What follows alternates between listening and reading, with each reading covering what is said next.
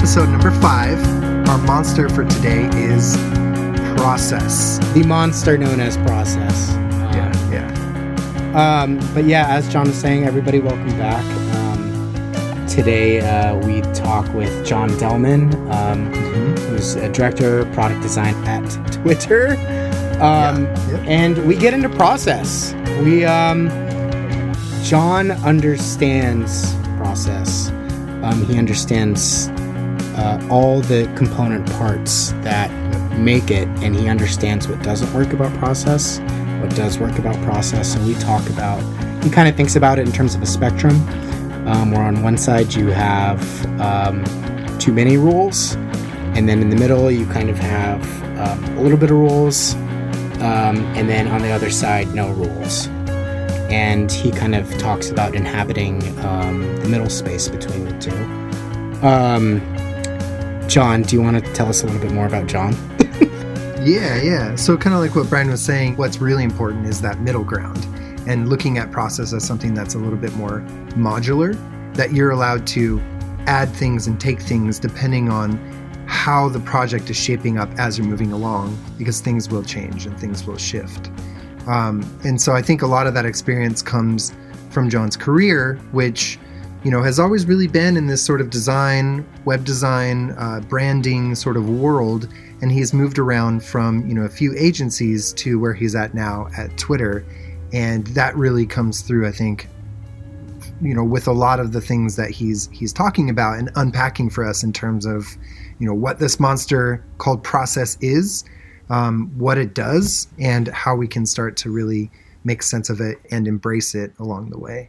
Um, and then we get into a few fun things towards the end of the episode. Ooh. If you want to talk about oh yeah, we do. We uh, because we're nerds here at Mon- Monsters of Design, so of course we had to talk about Doctor Who. Um, with regard to monsters and monster hunters, um, John has a great his favorite monsters from Doctor Who. Um, You can catch that towards the end of the episode, and then after that we talk about um, sci-fi. It's a fun little chat about science fiction Yes. in general Yes. um, especially time travel stories. Um, yeah, and uh, we we did we learned that time travel stories in process share some uh, similar, a few common denominators between them. Um, So I think John, with that, should we just like get the fuck into it? What are you thinking? yeah. I think uh, I think it's that time. Here we go. let's go. That should be your shtick, you know, like, like it's like a Mad Lib kind of thing. Like you only get half the conversation, and like the, the end user, Yeah. the uh, the listener has to make it up in themselves. And they're like, show oh, I bet they the told a really funny joke there. you know, but that was really cool. Oh, that was insightful. You know, so just, only have half the conversation. That'd be so brilliant. So brilliant. It's kind of awesome that you're on this next because Emily was on last time, and uh, we had this conversation about like carnival clowns. it, was, it was great, but we didn't hit record. so funny. Yeah, did I? Did, how did we get? We just immediately went in spelunking into some deranged. I don't even know. I uh, Wait, so, so you were talking about burnout, and somehow you got to carnival clowns, which is uh, which is actually where I start. I mean, Okay, okay, wait, actually- what burnout okay. means to me. Okay, so let's I actually have a question for everybody. If you were to be in a circus, which role would you want to do? Like, what would you want to do Ooh, if you were question. part of a circus? Lion tamer, Oh, Ooh, interesting. That's good. lion Now- tamer, because it's terrifying, but like s gotta be thrilling, right? Like you gotta have like a love for big scary creatures but see some humanity in them like Yeah. that would be Mm-hmm. crazy like i've never seen a lion i've never touched a lion but like as a gig like what an easy gig to disconnect from too. You know you come home and you're like how was work and you're like i didn't get eaten. And then you just kind of like come home. It's like you could totally disconnect. Like me i like leave work and like slack is still pinging me you know The Like, maybe lion, thinking yeah, the lion's not gonna slack you. Be like, hey man, Totally. And if they do, to, uh, you know what? Quit your job. Quit your Yeah. job at that point. The li- S- sorry, baby, I gotta go. The lion's slacking me. He needs another uh, piece of prime rib. I got to. Uh, It's a thing. He needs me to go. stick my head in his mouth real Yeah. quick. It's it's a. They like to practice. there's there's a part of me that would wants to say like, yeah, I'll be a trapeze artist, but mm-hmm. I, you know, I would fall. I would go the way of like Robin's parents. I would just like fall to my death, and then probably get taken in by a handsome billionaire and So- fight crime. I love how nice. you've done the I like entire arc. Like, I could, there's got to be a cash windfall in this for me somewhere. And, uh, when they yeah. fell and the net broke as well, so they kind of had right. Is that how they died? Right. I know that they were like a whole family of trapeze Yeah. artists, and they fell through maybe nefarious reasons. We're not sure. Yeah, Tony, right? uh, Is that how this goes? Tony Zucco uh, weakened the line um, because the, uh, the, the the basically the circus. The, sorry, now people we're talking about Robin, um, Batman's little sidekick. Not Uh, a coworker. yeah, not, not- yeah. Not, So you know Robin, God, yes. You know Robin. yeah, he works in marketing. Uh, well, he used to be in a part of a circus. Well, he used to work in marketing, and Yeah. then this guy came by and Yeah. a lot of pa- face paint and ruined that. So, but it was Tony Zucco because the, the circus wasn't paying protection money. So the mob ordered Tony Zucco to weaken the lines. So when they were doing it, doing, you know, the big, the flying Graysons, you but know, they they're doing didn't their. do a net. They don't have a net. Was that their shtick? They didn't have a net. yeah. Because Ah. sa- who needs safety?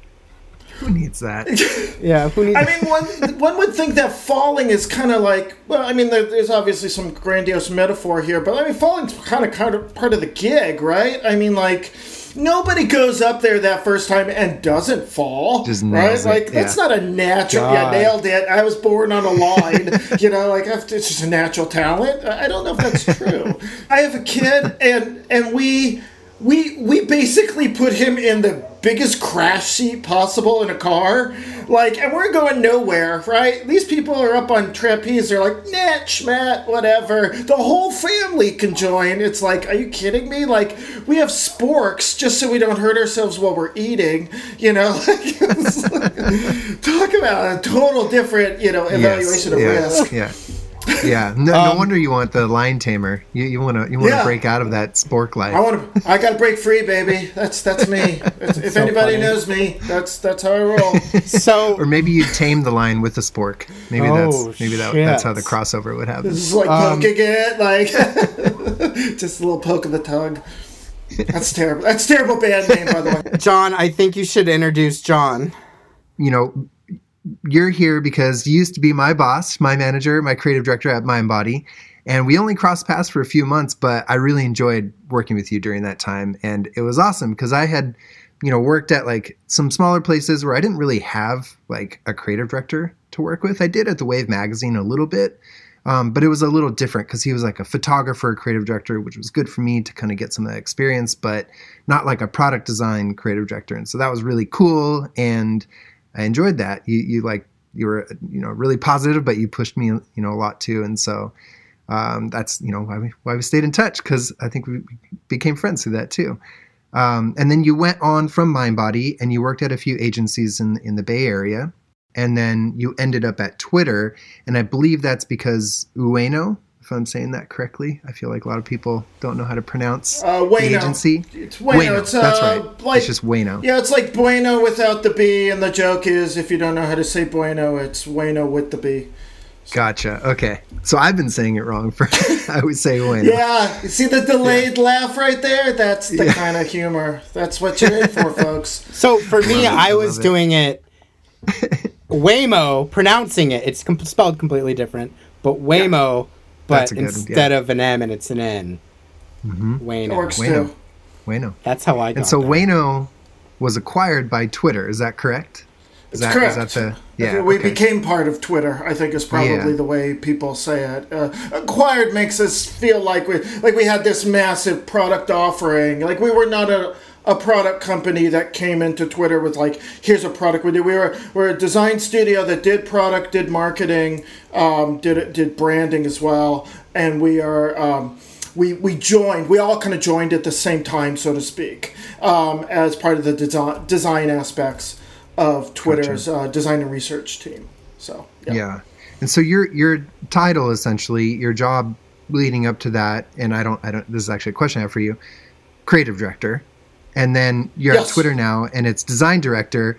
And I actually am really curious about that that conversation because I, I know we have that in house at our agency as well. It's that like, are we creative directors? Are we design directors? Um, you know, it's creative because it's more brand focused, it's design because it's more product focused. I'm actually really curious, like your perspective on that, especially since I think um, that's your title shifted a little bit. So um, titles don't matter, honestly. Yeah, totally. um, they really don't. They really don't because yeah. um, I'm. all of them are wrong, by the way. so wrong. like um, everybody. I'm yeah. yeah, I mean, I'm a director. I think the title I have is director product design director comma mm-hmm. product design some people yeah. call that product design director right there should mm-hmm. tell you that titles they don't really matter it's more about your yeah. impact and sort of like what kind of work you do um, before then i was at Ueno as a creative director. At the end, I, I, guess I had the title of executive creative director. Nothing changed. I didn't like suddenly wear a suit or do anything else. like I just sort of ascended. It was um, it was quite an honor to be honest. Like to, to even work at Ueno, like it was a place that I was yeah. I was a fan of. I'll admit it. I was a fan of them. Totally. I was a fan of Huge when I worked at Huge. Mm. Before I worked at Huge, like it's always been kind of cool to like work at a place that's kind of on like your bucket list of oh, totally. oh someday I'd love to work there. Uh, Twitter, I could say that too. Um, mm-hmm. Although I didn't apply to Twitter, we just sort of came over in the boat. Um, yeah, my career has ebbed and flowed of like sort of like what I do for a living. Um, right now I focus obviously on product design and not even on the consumer product design. I work on an internal tools team. So I work on a lot of the enterprise level product design that none of the world really sees. You see the benefits of the work we do, but you don't actually see the physical work we do. Um, we partner with the design systems team. We partner a lot with engineers, which is the kind of the world that I really love. I love working around engineers. I love the development side of the work. I think that's a really part and parcel with the kind of creative work I do. I'm, I'm a big systems kind of thinker. Um, I kind of like that kind of work. Um, before then, at Ueno, it was very similar. I well, I was in a very creative agency doing marketing and brand work. I worked on the product design side, and I worked with um, companies like Splunk and Google on doing their product design work uh, for on enterprise work. It's a very non-Ueno esque kind of things. You don't typically think of Ueno doing that kind of work, yeah, um, yeah. but but we did do that kind of work, and it was um, it was really cool to be around the super highly creative folk who would do like sizzle reels and videos and marketing work and then obviously really deep dive product work. Obviously work we did with um, twitter and, and, other groups mm-hmm. as well uh, on customer facing as well as enterprise. It was just a really cool mix of work which is what yeah. i really loved about Ueno. Before that i worked um, at agency land for a long time. I worked at huge. I worked at a place called beyond after huge and mostly they were very similar jobs. I worked uh, primarily almost 100% on google um, Google was the count that I worked with, and we did Google Cloud. I mean, you name it, a ton of different Google stuff. So I work mm-hmm. with their mm-hmm. design systems teams. I work on their enterprise stuff. I worked on their uh, business to business, their education department, and there was a kind of a plethora of marketing work and product work as well. And obviously, the stuff yeah. that you talked about at MindBody was kind of a little both right. Like I was a right, creative director yeah. on the product design side, but yeah. also had another team that was the marketing side. Uh, yeah. So um, one of the the joys of that job was bringing those two very disparate groups together.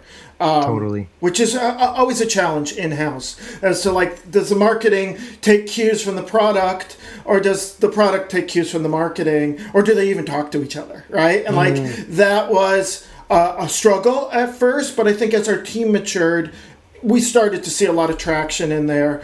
Um, yeah, it's it's still a struggle at most in-house places. Um, and before that, for good God, like twenty years, um, I was at a, a, variety of agencies doing a variety of work. I, wor- I, I lived in San Luis Obispo, working at what, what is now Razorfish, what was Rosetta before, Level Studios, and Web Associates. All the same place, by the way, that just kind of evolved, changed, got gobbled up by other agencies.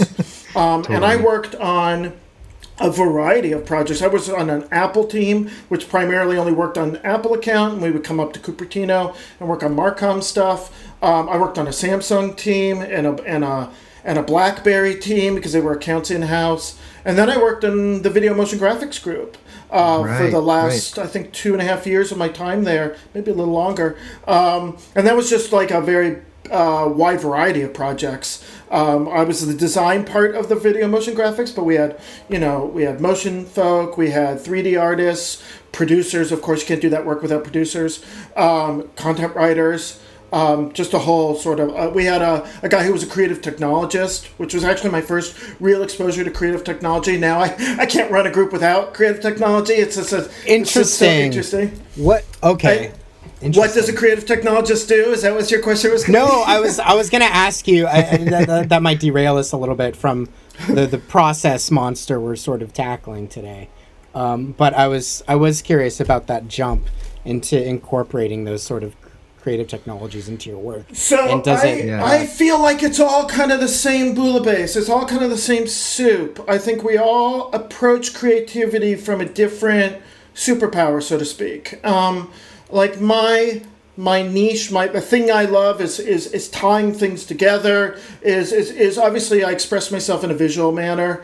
Um, I, I have an understanding of type, type and color and shape and layout, but also narrative and how technologies can work within that. Um, and then other people are like really good on the really uh, technical aspects, right? Like a creative technologist is really good about prototyping or putting together innovative solutions that actually is a good bridge gap from the visual, the visual only aspects into the uh, development only uh, aspects. There's a really good glue layer in there okay. that um, honestly I think that's to me personally that's where the best work happens. Yeah, because yeah. it's this highly communicative and collaborative space. So John, I okay, so you know, in thinking about sort of this whole the process, just process Yeah. in general.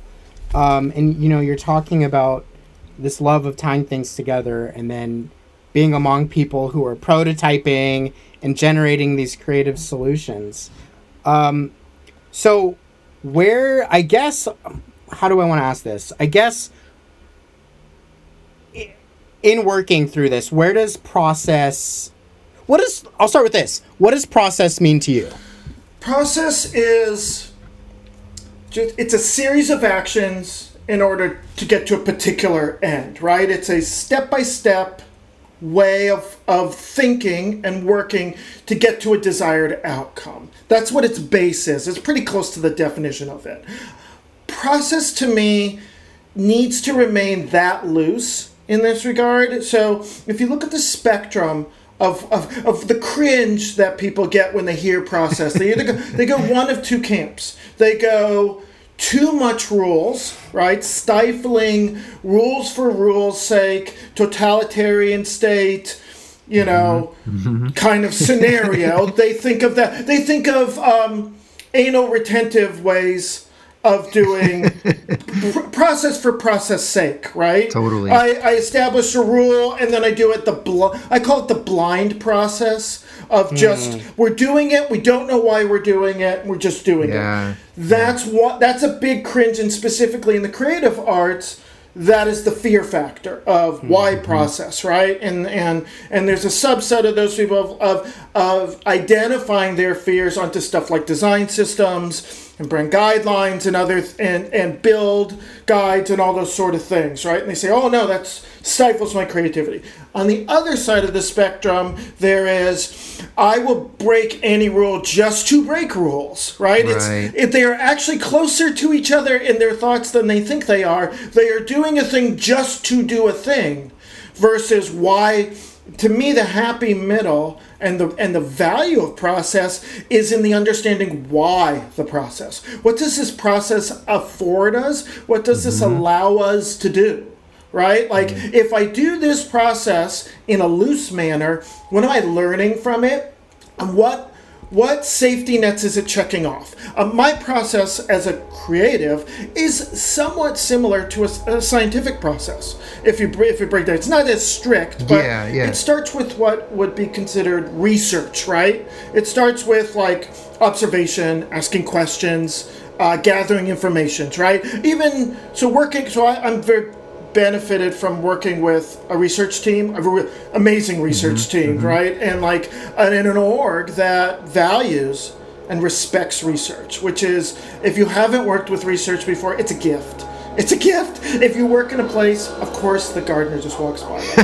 um, n- like never ever during the week, but only now, right? Only when you want to record. Um, Yeah, right. So Hey, it's their process. They got to do it at this time. they got to do it. They got to do it, right? He doesn't even know why. Um, so, um, so gathering the information, tying that to strategy, right? Like understanding the why, and then we get into if you're in the scientific world, you would you would go into the hypothesis scenario, right? Um, forming hypothesis, um, setting that up. If you're in the creative field, you would call that creating a creative brief, right? Where we articulate the KPIs. How will we know we've done this right? Right? Like I have a theory. Oh, XYZ, I now know my research. This, this, I think this is what people are doing. Here's who I'm doing it for. And this is maybe how it loosely ties to business goals.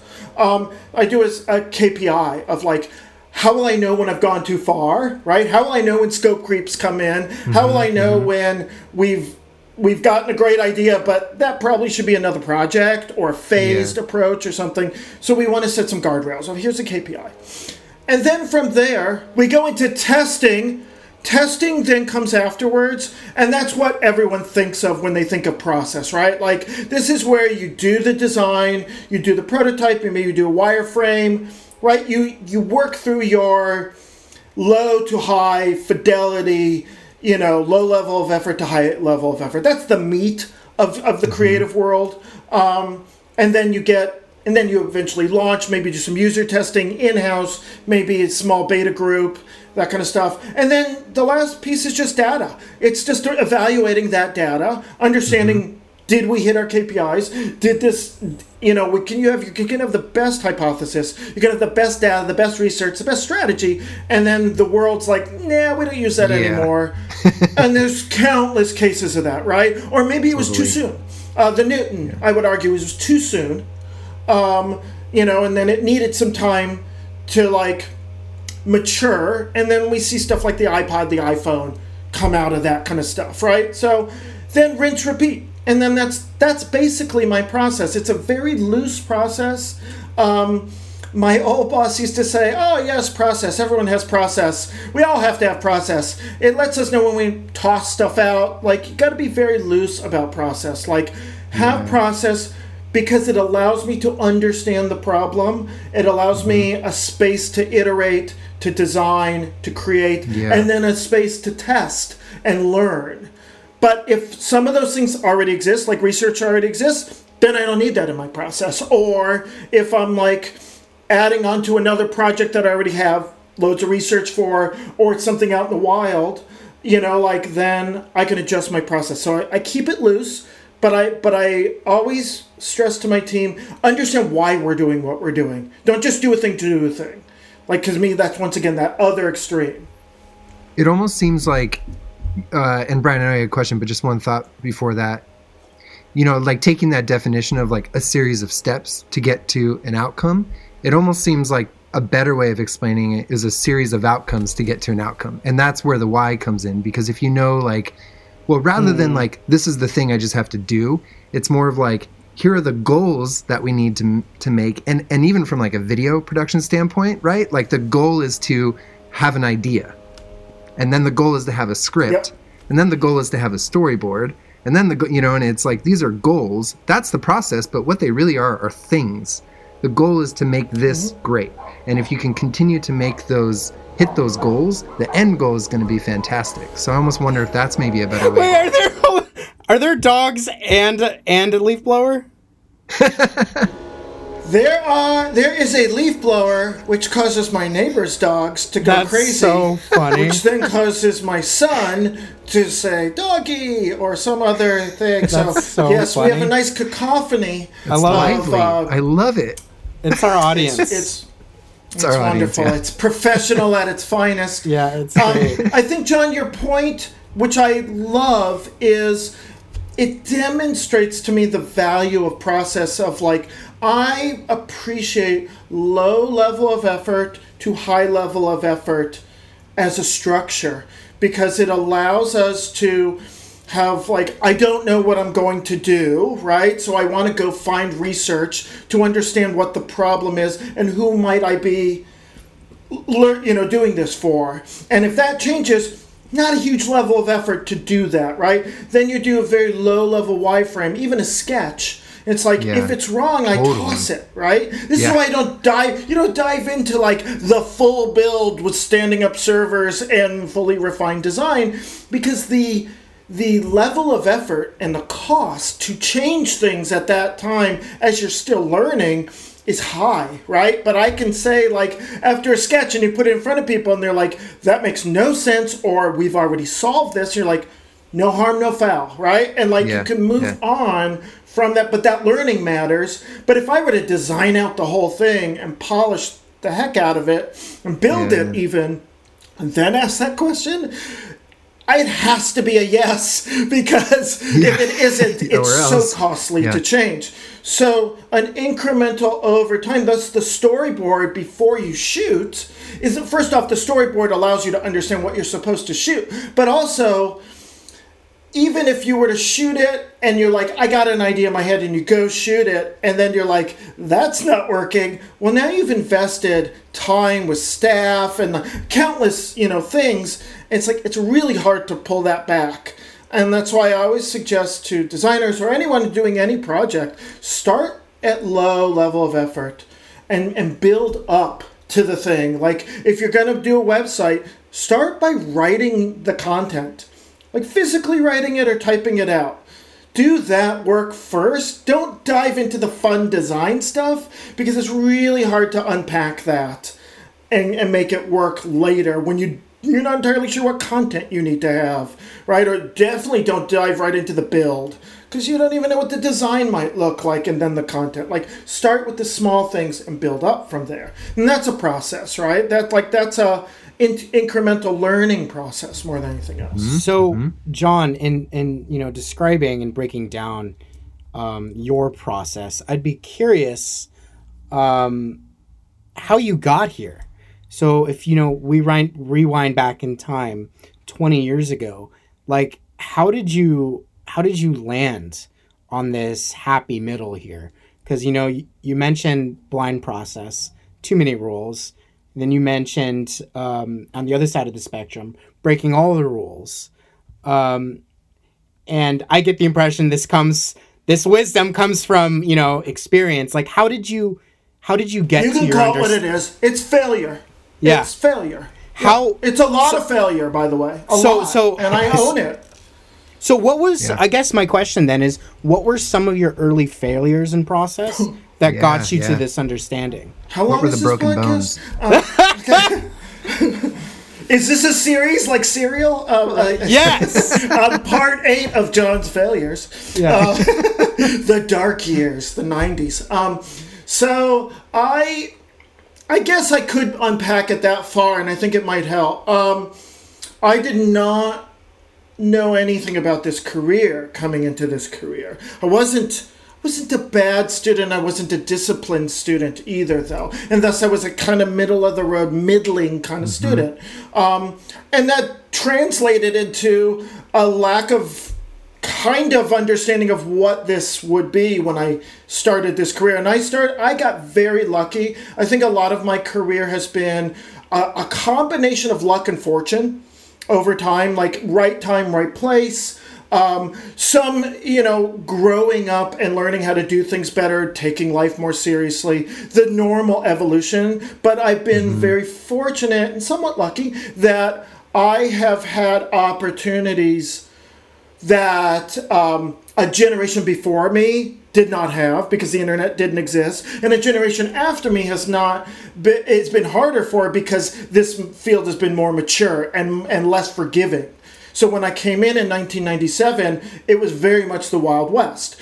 Um, there was no wrong way to do a website. There was because nobody knew what a website was. Yeah. Uh, we were kind of making the rules as we went along. Some people branched. People like Jakob Nielsen started establishing rules. I felt that his rules were smart and made sense, but too strict.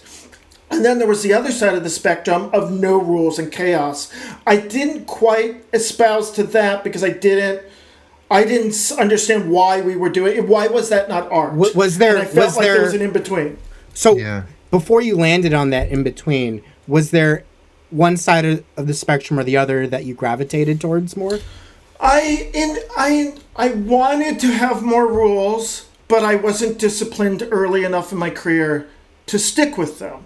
Um, and I I learned in my own way. I don't think I learned uniquely than other people. I just learned in my own way. Uh, it's a multimodal way of learning. I need some more time in the oven to cook. Um, I mature slow. Um, so I have a yearning to be highly organized and, and highly disciplined, but over my life, it's taken longer and more discipline Yeah, yeah. to get there. Um, I am a much more articulate person than I was at a young at the beginning of my career. I'm less emotionally prone to jumping into the the sugar cereals of what I do. I, I I'll eat my vegetables now more kind of idea. So um, and I've learned and I've learned over time that I enjoy those things. Not even I used to look at them as things I didn't want to do and I would avoid them. And then I you get into that mature level of like I don't want to do it, but I should do it. And now I've gotten to the point of I actually do want to do those things because they're hard. I'm hmm. now hmm. at a point in hmm. my life where I'm I seek the hard things to do because I I am aware that I grow the most. And as you get older, those opportunities to grow and learn seem to be less available and you have to mm, seek them out versus they come to you. When you're younger and early in your career and everything's new, learning opportunities are abundant. They're everywhere. Everything's a learning opportunity. As you get older and more established, it's very easy to fall into familiar patterns and stop learning. And I'm terrified of that Yeah, yeah. because I think I will get bored and I feel like I'll be antiquated and left behind and it'll be my own damn fault. Yeah, yeah. And I cannot live with that. So I seek to do things that scare me and I don't quite know because it forces me to learn it because I'm not as proactive as I like to think I am. And I'll read a book and learn a thing. I just don't learn that way. I need to do, and I almost need other people to expect me to do to, to, to learn. And so I force myself into scenarios where I have to bring it because now other people expect me to. And that's good for me. I, that's how I learn. And so process allows me to make sense of a, of a structured baby step way of learning, a baby step way of mm-hmm. solving problems. And that's why design still appeals to me because it's still learning and it's still problem solving and it's still yeah. challenging. So when you go back to those, and John, feel free to hop in here. Um, one of my one of my things I'm thinking through, um, other John, John Delman, um, is going back to those JD. baby steps, right? JD, um, going through those baby steps. Um, was there any baby steps in the design process um, that you gravitated to more than other babies? Yes. So I got there were certain things I got immediately and they make sense to my brain. The modularity, scalability, object oriented thinking makes sense to me. Right? A Lego kind of way of looking at the world. Yeah, yeah. That makes sense to me. Foundational kind of stuff. What was took me longer uh, to see value and also just to get to exposure is more the truth is the understanding of wireframes. I was uh, when i was in school i was bad at writing outlines before i would write. I didn't quite understand that. Like i got the rough draft and I got the polish later, but I didn't understand the value of an outline. And it wasn't until later in my career when wireframes became a little bit more uh, mature and, and I was actually exposed to them when I worked at Realtor. It was actually my real first exposure to wireframes. Mm-hmm. I got it at that point. I was like, oh, it's the it's the design without the design. It's the structural blueprint aspect of this. That yeah. made sense. That, that it clicked for me in that point. The research component came late to me as well. Like I had worked with researchers in bits and pieces, but it wasn't until I was paired with um, an actual research team and understood what their job was, not just the output, because they would give these big documents, which as a designer, and it's just me, I just wouldn't read. I'm not a, a deep, yeah. you know, science paper reader kind of. I don't read like that. I need a, I need a narrative, a story. Like I'm, I'm better at reading uh, fiction than I am at reading nonfiction. I'm just, I'm more interested in that, that sort of narrative. Um, and so when I talked with the research team, they exposed me to the why, the questions they were asking, the exploration of what they were trying to learn, not the output. It was more in, to me it was it was fascinating of like who we talked to a bunch of people. We wanted to know who was using this. And we wanted to understand where their roadblocks were. It was like, "Oh, I get it now. I get it. It's not I'm not the user. I'm not the end part of this. I'm reacting and solving it for someone else. And getting an idea of like how they formulate the questions versus just the output of said questions mm-hmm, was mm-hmm. easier. I got it at that point. So yeah. it's been over time that I've understood that kind of scenario. So like so you would so someone who understands modular thinking and object oriented design systems spoke to me immediately yeah. right? Like it just made sense to me of like oh of course we would break this down brad frost's atomic design. It just ma- it made perfect sense first time looking. I was like of course of course, they maybe couldn't remember all the, the points along the process of the, you know, it went from atoms to molecules. I couldn't remember all of it up front, but that didn't matter. Like, I, I, I was old enough at the time where I didn't have to show a thing of like, I'm an expert and I know all the terms. It was like, I got the underlying concepts and I got how to articulate it. And as I dove deeper, I started to expose more interesting parts of design systems that they weren't rules of the road anymore, that they was mm-hmm. a toolbox and it wasn't build guides. It was like we were creating a toolbox to then give to developers and designers and say, build whatever you want with it. We're going to make the tools, the foundational nuts and bolts and screwdrivers and that. We're not going to tell you how to build it, but why should you have to go build a screwdriver before you make anything? Like, we're not telling you how to make the table. We're just yeah. providing all the tools to do that thing most efficiently and then collaborate yeah. with each other. And I realized it was a toolbox, a collaboration tool, and then just a, a ton of other things. It became a recruiting tool, a product unto itself, and the world opened up to me in that way. Um, I think. I think some people don't quite turn that corner. They still see it as brand guidelines. They still see it as dogma, rules, laws, and I don't see it that way at all. Yeah. I see it as like you don't gripe when you turn on Figma of like, "Oh, someone made this tool I have to use." It's like, yeah. no, because Figma was built for you to go build something. Imagine if every time you design something, you had to go build Figma first. Yeah, yeah. Go invent fire before you get to heat your dinner. exactly. dinner. Yeah. Exactly. So, like, a design system doesn't say you have to design it this way. It says, yeah. here's all the elements that you might need. And by the way, if it doesn't have all the elements you need, tell the team because it's an evolution, right? Yeah, like, yeah. that's the point. But what we don't want is like five different designers finding five different ways to do a button. That's not helping anybody, especially the designer. That was Lost season two. With the seven seven toed so good. foot. Yeah. Which I never learned about. I hate God. no, this is this is um, awesome, John. I, I think what what is really fascinating to me is like I knew you've been a design systems person because I think you're you're really good at sharing and sharing things that you're reading and seeing, you know, on LinkedIn and then also in this Slack channel that you've created for a lot of us to participate in. Um, and what's fascinating to me is this being able to tie the concept of a better process to the concept of design systems and how that's modular. And I think, you know, I, I love like this is like the the biggest thing I think I'm getting from what you're explaining. And it's so helpful because to me, I, I like I said, I've condensed it down to almost like this monkey bar analogy of just like the next goal is grabbing the next bar, and then if you just focus on that, you'll get to the end of the monkey bars. And I use that a lot when we're talking about process and working through things, but that's linear. And I think what you're you're talking about is much more fluid, but it's still structured. There's a structure to it within those elements, just like Brad Frost's atomic design.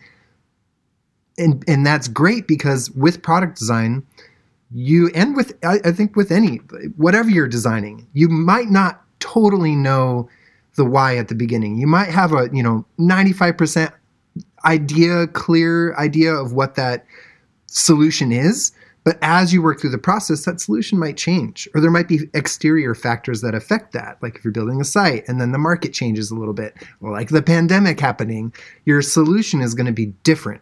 And so if you have that system, that is sure like a product design system, but if you look at that from a process perspective as well, and you have these key things that will help you get there, then you can shuffle them or say, we don't need this anymore, and you can move on. So I, I love that. And, and I'm curious you know, with, with all of that in mind, how how do you and we you kind of got to it a little bit, but this is the fun part where how is process a monster? Like how do we really condense all of that down to what what is it how is this a monster and and how are these things allowing us to sort of work with that and tame it and and bring it back to something that is actually really effective so it's a monster because it's like most monsters, it's it's um we don't quite it's misunderstood, honestly. Yeah. Um, Frankenstein was a monster, but it, he was misunderstood. He mm-hmm. wasn't the monster. The creator of Frankenstein was the monster, right? And didn't do a good job of communicating this benefit this amazing scenario that happened. And people, what do what do people do when they don't understand a thing? I always I always say this to the team like why communication matters so paramount. When people are set with a, a, a, series of scenarios that they don't understand, they do not fill that hole with their hopes and dreams. They fill that holes with their fears and nightmares. And once they fill that yes. hole, that becomes truth to them, whether that was truth or not. And so it's it's paramount for design leadership, for designers, for all of us, honestly, to communicate succinctly and accurately. And most importantly, when we find new information, we circle back and we say, you know what, that thing I told you before, I learned more about this and it was wrong. And we're going to change this narrative. And you have to do it immediately, especially as leadership. I'm really curious your favorite monster, whether it's because it's terrifying oh. or because you're like, this thing is fucking cool. Or maybe it's both.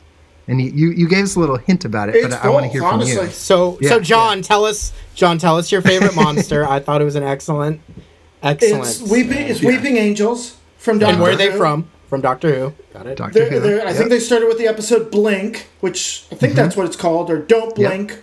or one. But it's um, probably one of the best sci-fi episodes I've seen, and just the way it linearly goes back and forth, and it ties itself into a nice, neat bow. Um, mm-hmm. They are terrifying because they they combine all the things that scare people: fear of the dark fear of things jumping out at you, what's going on when I don't see it, and they're everywhere, right? There are statues everywhere. And so I think they're in, there, there's a lore to them. There's, um, mm-hmm, at least yep. in that episode, there is a, a not a they kill you outright. There's a just a time travel. They send they they suck your essence and send you back into time. So there's kind of like I kind of want to get touched by an angel, but kind of don't, kind of vibe. That's yeah. interesting. Um, it's a fascinating character, and it's very um, like statues are terrifying unto themselves, like most of them. But to see the innocent ones turned horrific because they change shape. So and more. yeah, so how do what do they look like? How do they? I think Yeah. like how they move through the world is really interesting. Talk, Yes. explain how they move. So what is it's like a biological thing that they cannot move uh, when you look at them. Right, It is some sort of strange sci-fi timey-wimey thing that, and I think that's actually where he came up with the term, right? That timey-wimey is like in that whole episode. Um, they cannot move when you look at them, right? And so this, they can't, but they move infinitely fast, right? When you don't look at them, and then if they touch you, they suck out your life force, and they do that mm-hmm. by stealing your time, basically, and they transport you back to an X amount of time.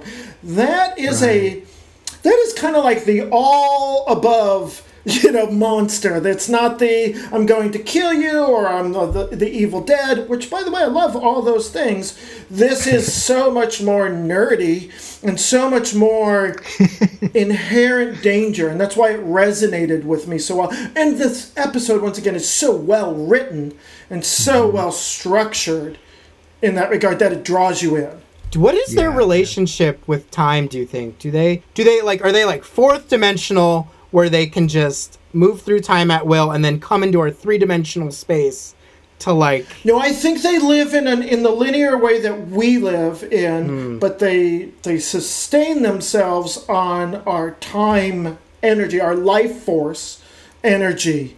And so they mm-hmm. have a way to suck our life force by opening up some way to, to, to transport you back in time and then steal the whatever that would be kinetic life force energy that you would have generated. I mean, I'm totally Right. bullshitting. None of that is. But I love it. I, I love. I love It's pseudoscience. awesome. I, the I do this yeah. shit with Star Trek. I'm like, okay, so let's just talk about a warp field really quick. You know, we don't we don't really fucking know, but yeah. Um, I mean, So, I know, to I know how the a spore second- drive works. yeah, you know, Oh yeah, of course. I, well, I mean, it makes sense in theory. A lot of these things do make sense in mm, somewhat of a quasi Yeah. physics, you know, quantum physics, mm, Theoretical way. physics. Yeah. yeah, That's why it's exactly. um, to, to answer your secondary question of like who would be the greatest monster hunter, I would still argue Doctor Who Yeah. would be the greatest Yeah, monster yeah. hunter because not only does he solve that, but like a plethora of monsters Right. over a series of time. Um, I think just as far as the stats go, that guy's got that guy and gal have to be up there in the in the in the the, the high That's- millions. one might argue. Fuck, uh, Doctor Who. I'm a big dude. I'm a big sci-fi nerd, and my one blind spot is Doctor Who. Coincidentally, I have seen the Weeping Angels episode, so I, I've seen a little bit because I like Torchwood.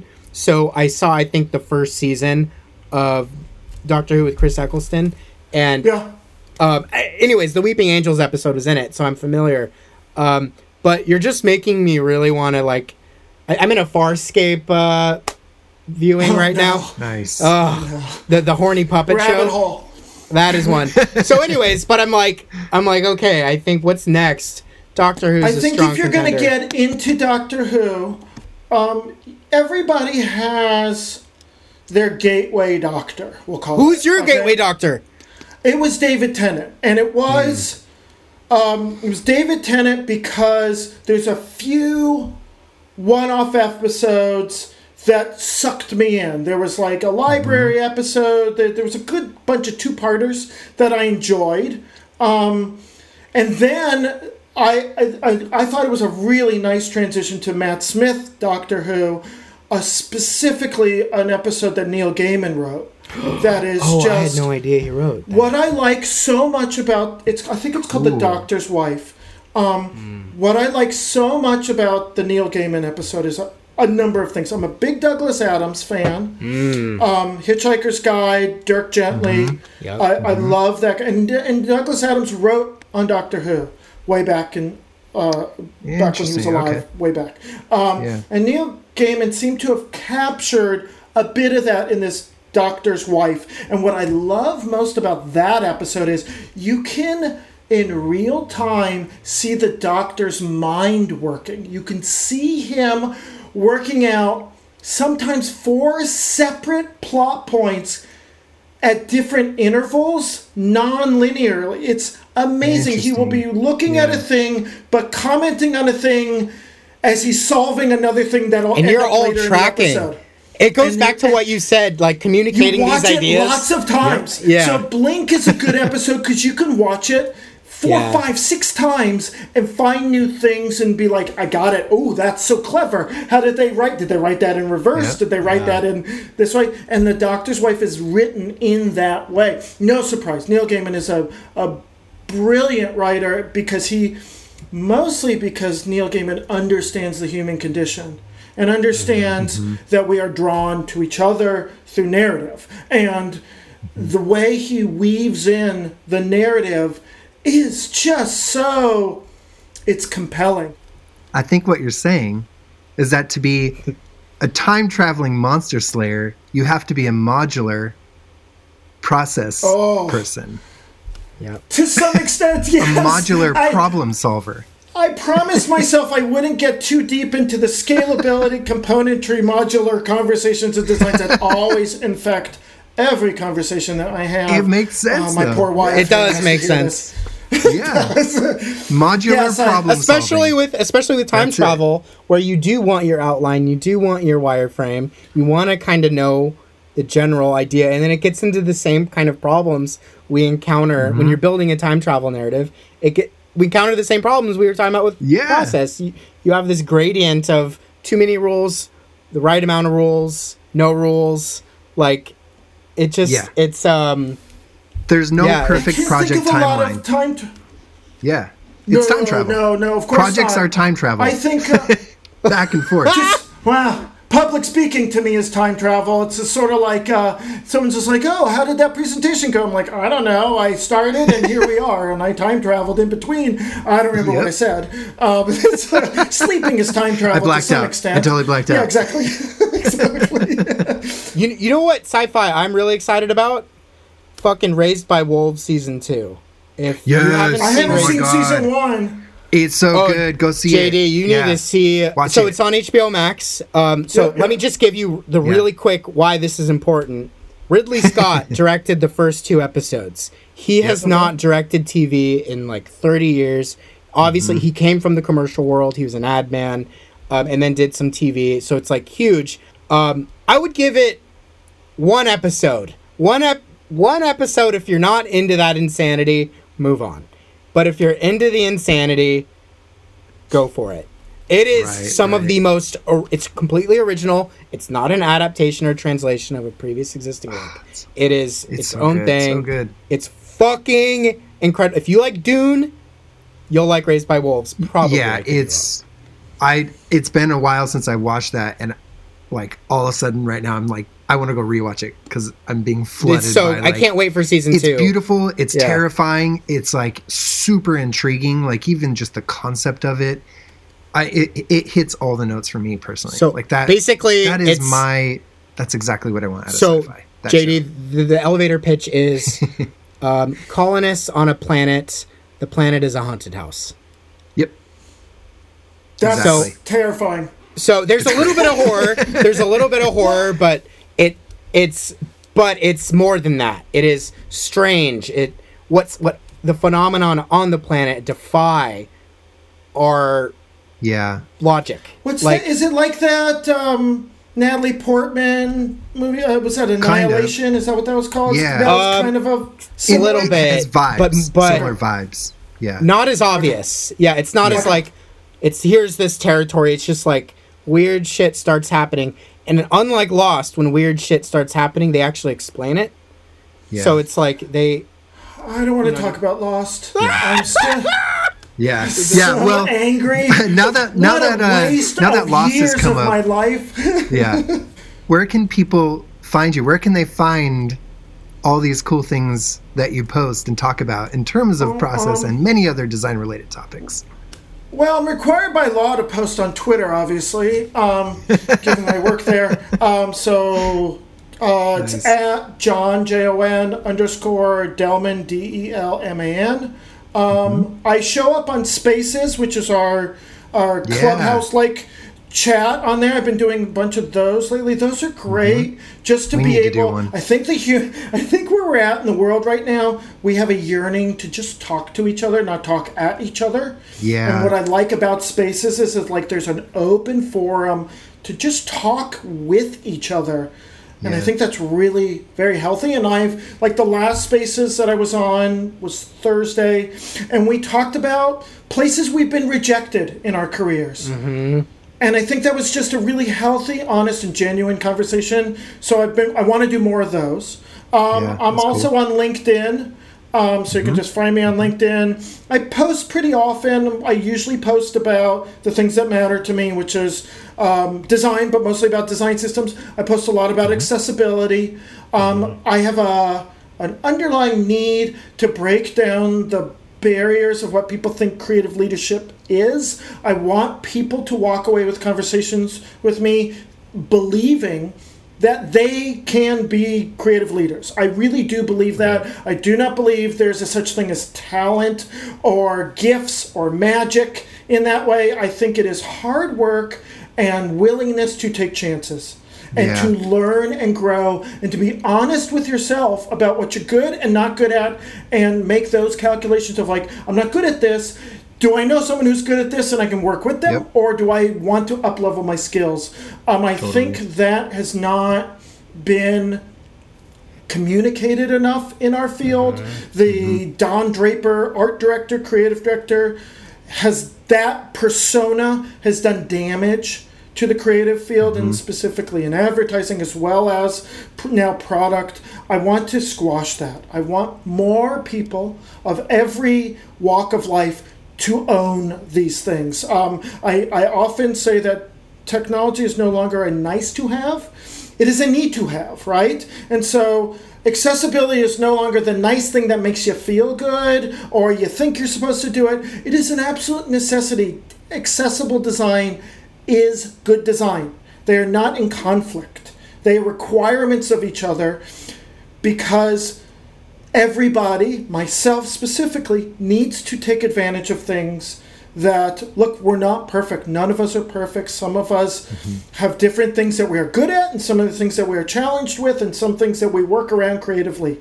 Um, and i think as we this last 18 months have has laid that bare for a lot of Yeah, us right totally. the things that we thought were important do not seem as important anymore now do they um, the personas and structures we had built for ourselves of like their grandiose office which the with the ping pong table does not seem as important anymore as holding your family close and Yep. just talking with people so i have a i've had a new found pep in my step as to how to draw cor- correlations to each other, which is kind of how my brain works clearly, of design systems, systemic thinking, accessibility, and conversations all together. I I see the next wave of design bringing those things together in things like conversation design, like how you deal with AI and ML, Right, uh, how totally. you're talking to Siri or talking to Google and all that. That is the next way we will communicate not only with each other but with computers. I I can't think of a better note to end this episode on. That was that was perfect. I love it. John, thank you so much for Dude. for doing this. I really appreciate it. I've you you and I have been like chatting about this whole thing since before we even I think before we even posted our first episode or something and you've I- been really encouraging about it. So it's, it's so awesome to actually get you on the show. This has been great. I'm stoked, man. This has been a pleasure. This has been such a pleasure. I feel like I could talk to you for 10 hours. Like, there's just so much rich text. So, thank you for, uh, honestly, thank you, man. All right, I guess I guess that's it for episode. John, thank you so much for for joining us and I guess the only thing to say is peace. Peace.